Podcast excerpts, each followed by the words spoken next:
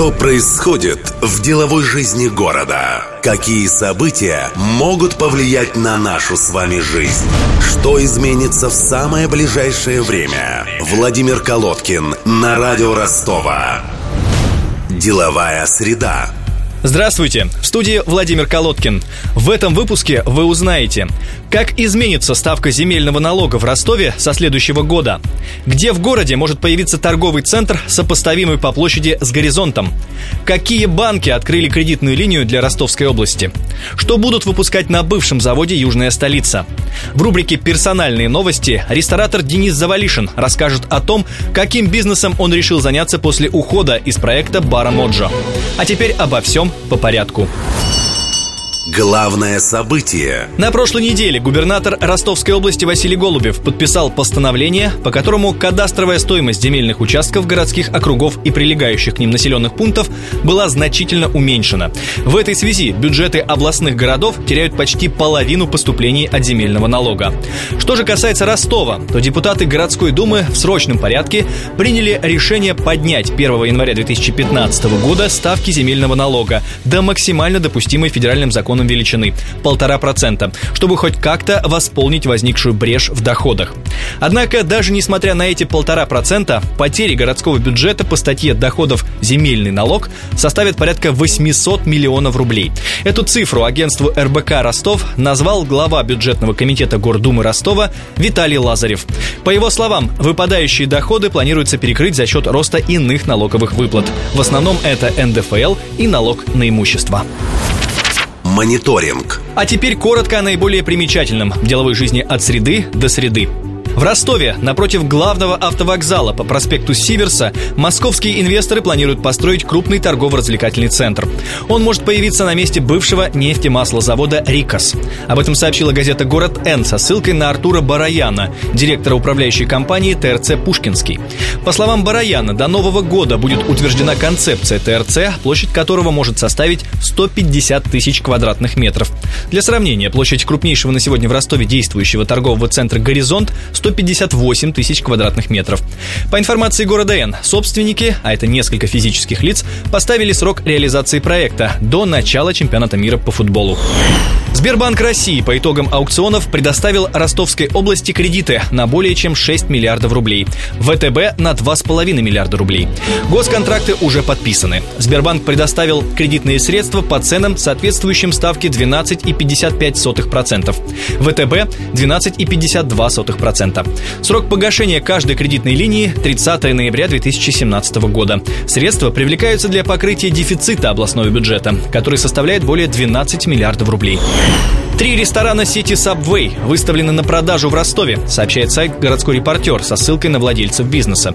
Речь идет о заведениях в торговом центре «Сокол», тэ эр ка «Плаза», а также на улице Лилюшенко в районе рынка «Восточный».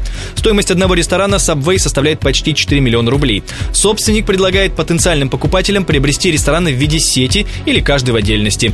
Причиной продажи владелец назвал свой переход в другой бизнес. Мэрия Ростова впервые за пять лет пополняет парк больших муниципальных автобусов. Конкурс на поставку ста машин за шестьсот шестнадцать миллионов рублей выиграла нижегородская компания «ИТР Групп». Это официальный дилер русских автобусов, входящий в группу «ГАЗ» Олега Дерипаски. В итоге муниципальная компания «Ростов Пассажир Транс» получит в свое распоряжение автобусы «ЛиАЗ», которые, кстати, будут куплены за счет городского бюджета. Бывший ростовский завод «Южная столица» будет выпускать бренды «Рост Спирт Прома», сообщает эр бэ ка «Ростов». Лицензию «Росалкогольрегулирование» на производство водки получила фирма «Росталкогольпроизводство». Компания принадлежит обществу с ограниченной ответственностью «Теплокон» и была специально создана для возобновления водочного производства на обанкротившемся заводе «Южная столица». В середине нынешнего года «Теплокон» приобрел это предприятие в интересах «Росспиртпрома». По словам директора департамента потребительского рынка Ростовской области Андрея Иванова, сейчас на заводе «Южная столица» завершается реконструкция. Персональные новости. На прошлой неделе известный в Ростове ресторатор и бизнесмен Денис Завалишин сообщил в одной из социальных сетей о том, что покинул проект «Бара Моджо» и переключился на другую сферу бизнеса – иммиграционный и туристический консалтинг.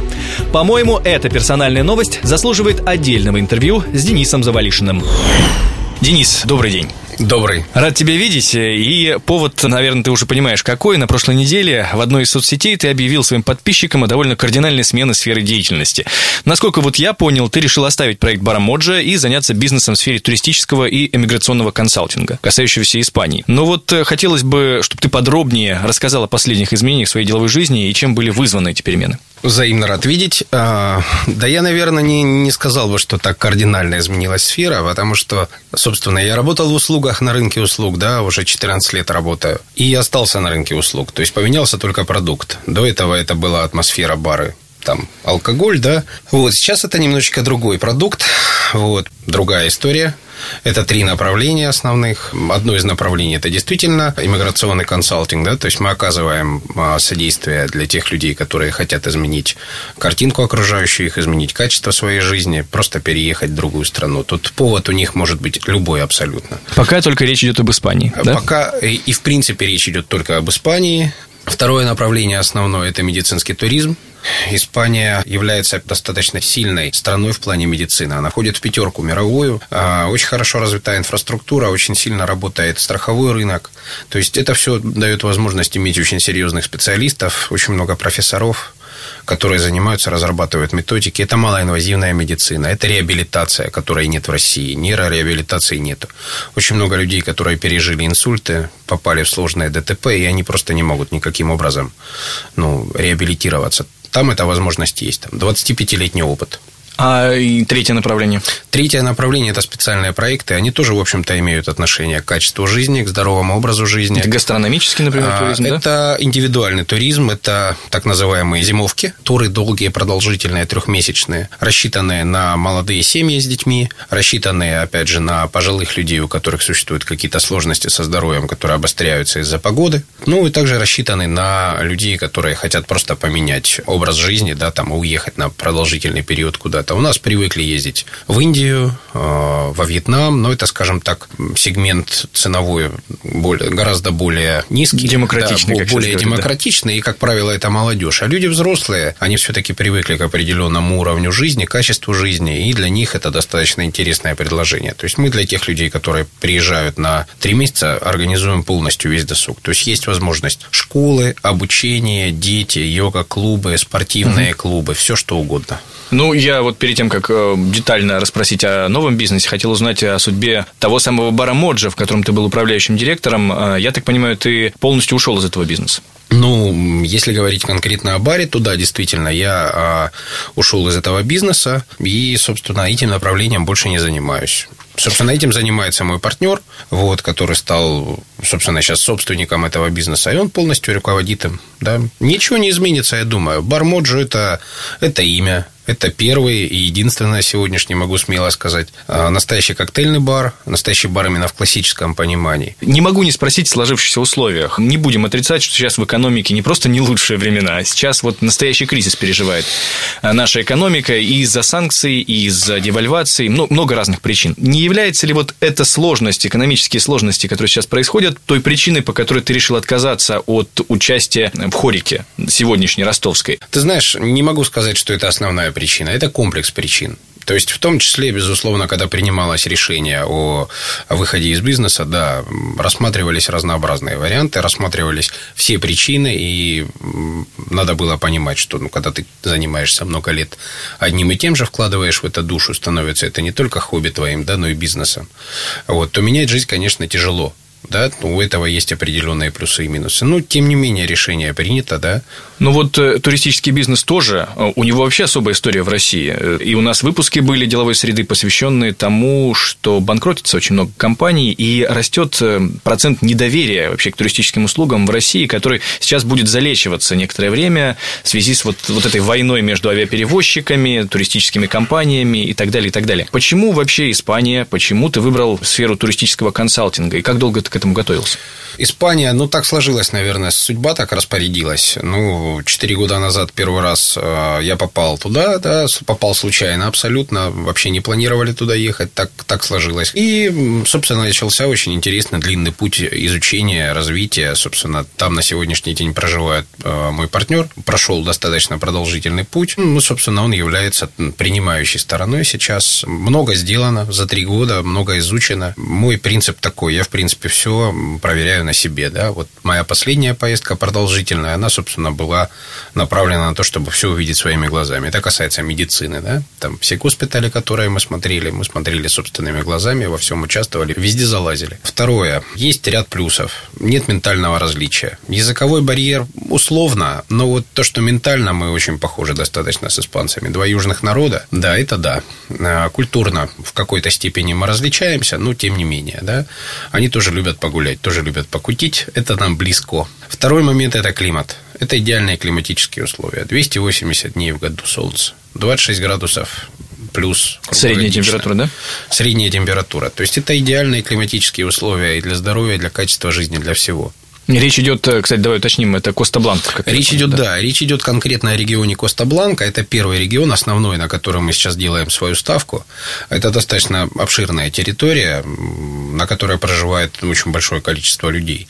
В том числе и есть, скажем так, представители, которые приехали в свое время из России.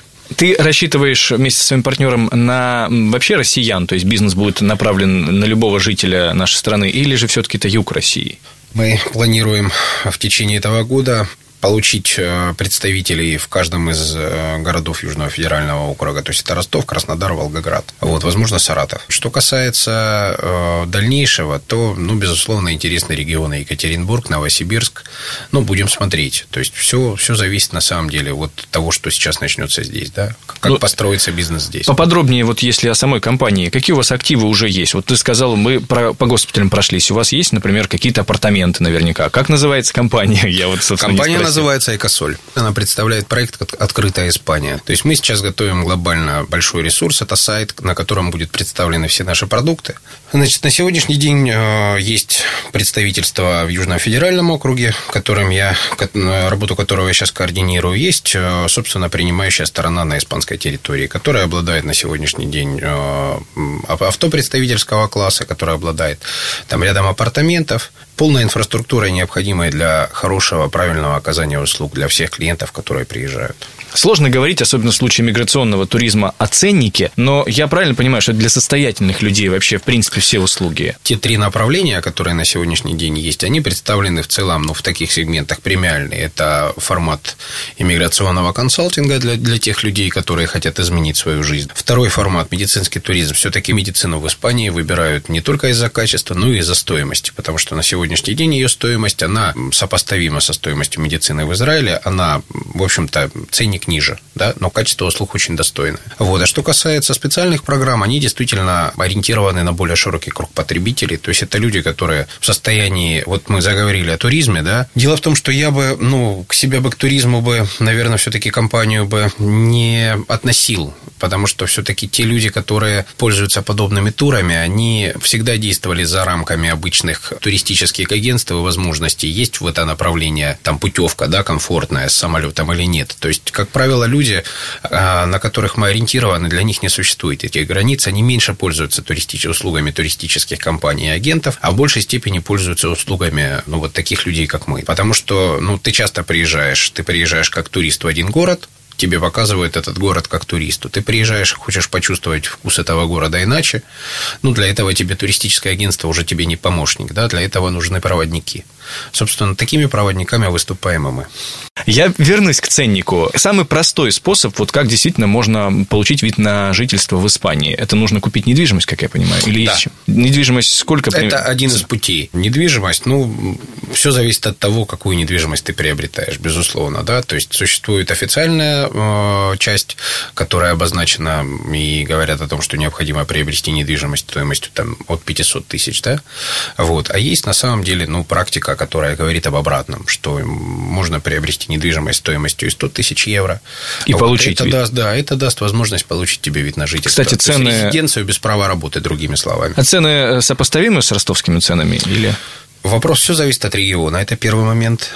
Все зависит от того типа недвижимости, который ты выбираешь, и все зависит от тех потребностей, которые, к которым человек привык. Здесь очень много переменных. Спасибо большое, мы желаем тебе удачи. Спасибо. Надеемся огромное. Надеемся еще раз услышаться уже с первыми результатами деятельности. Спасибо компании. Огромное, всего доброго. Напомню, в гостях у «Деловой среды» был бывший управляющий директор бара «Моджа» Денис Завалишин, который рассказал о запуске своего нового бизнеса, компании «Eixo Sol» и проекта «Открытая Испания».